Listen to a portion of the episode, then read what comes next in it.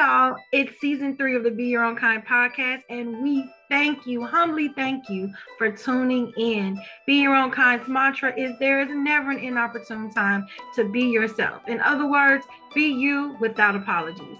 In this season, I will be presenting nuggets and interviewing individuals that are creating their lane and rocking it. Be sure to check out the featured businesses in the description box and follow us on Anchor, Spotify, Apple, YouTube, and pretty much every platform. Okay, now let's take flight.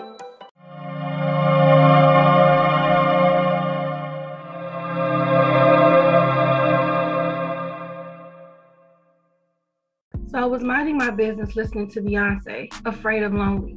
In the lyrics she sings, I'm scared of lonely, and I'm scared of being the only shadow I see along the wall. And I'm scared the only heartbeat I hear beating is my own. And I'm scared of being lonely. In the past, I found myself thinking similar things and wondering what catapults the fear of being alone. Yes, romantic and social relationships are needed, but so is alone time. After all, no matter where you go, you are always with you. Every turn, there you are with self.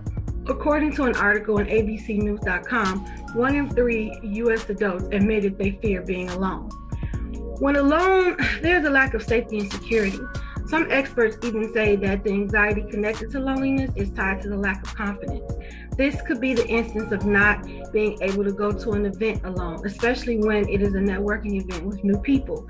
Maybe small social events can cause anxiety, like going to the movies alone. Living alone means you are faced with all the responsibilities by yourself, including protecting yourself.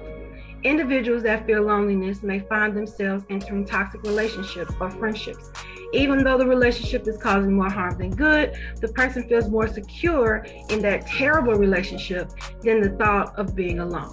When staying in these toxic situations, it not only worsens your mental health, but it also takes up space from the people that should actually be in your life. The foundation of feeling alone could have derived from being abandoned as a child or not having solid parental figures. This could have derived from an absent parent in the home, or P T S D could have formed from a dangerous time when you were left alone. In these situations, therapy is helpful to help with tracking down the root cause, if separate from those reasons for the fear of just being alone.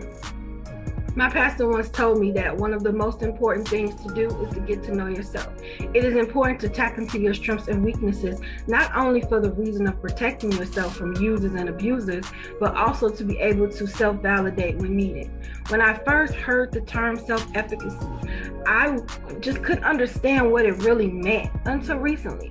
For those hearing this term for the first time, it means to reflect confidence in the ability to exert control over how you are motivated, your behaviors, and your social environment.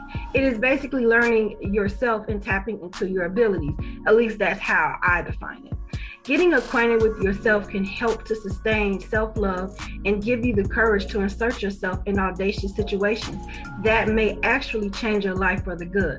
Having the ability to network with strangers can help expand your career, or able to reach out to companies for partnerships can help spread exposure to your brand, or just the subtle confidence of being able to go to the movies or treat yourself to a dinner.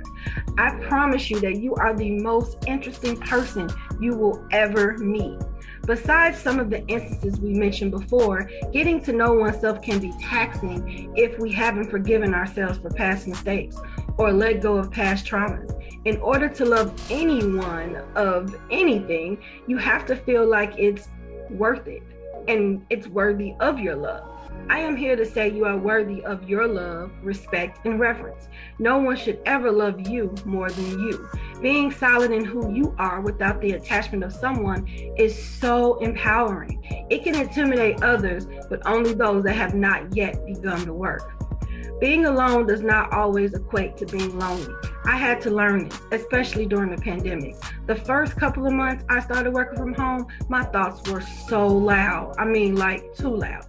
Things I had tucked away in my subconscious would not go away. I needed the T V on all the time, or just to call someone to hear a voice, or sometimes I just delved myself into projects that would take away from all this mental nonsense. I was petrified and lonely. And you may think this is weird because I am married and I'm technically not alone, but there are times that you could be in a crowded room and still feel loneliness. You can be in a social setting and still feel like no one sees you. At that time, this is how I felt. I was not technically alone, but I had the feeling of loneliness and emptiness. Over time, I started listening to my thoughts. The things I've been running away from for years were coming to the forefront. The emotions I tucked away started overflowing. Some days I could just cry out of nowhere, and then some days I would laugh at some of the stuff that popped in my head. I was noticing that I had blocked out some good memories while trying to forget the bad ones. I realized I held on to the wrong people for the sake of being liked. I realized I faced a lot of anxiety by ignoring obvious signs and by not setting boundaries. I later found out that my feeling of loneliness was maybe more deflecting and not dealing with things. It wasn't that I was invisible, it was that I actually didn't want to be seen. I didn't want to attract any notice in fear of being hurt again. And I, and then part of me wanted to connect to new people, but was afraid to be vulnerable again. By avoiding these things, I stayed in a slump. I was more afraid of my thoughts, and that is what happens when you're alone. But it was less scary when I started listening to those thoughts and separating the actual from the distorted.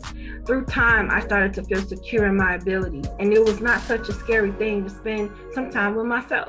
I do enjoy the company of others, but I now enjoy the company of myself. Every day I'm learning something new about me. I am amazing myself and noticing the things about me that actually attracts people. I have set boundaries and have put measures in place to protect my energy, but I would not have been able to do any of this if I was still cowering away from those thoughts and emotions. Over the pandemic, I got more in touch with me. In reality, I am surrounded by people that love me, but I am no longer petrified if they are not around. I stopped expecting my husband to possess my security eggs, and I'm learning more now how to stay secure within myself. Do the emotions of loneliness still creep in? Sure it does.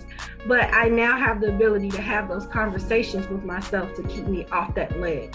To quote another Beyoncé song, I found out in the end, I am my own best friend.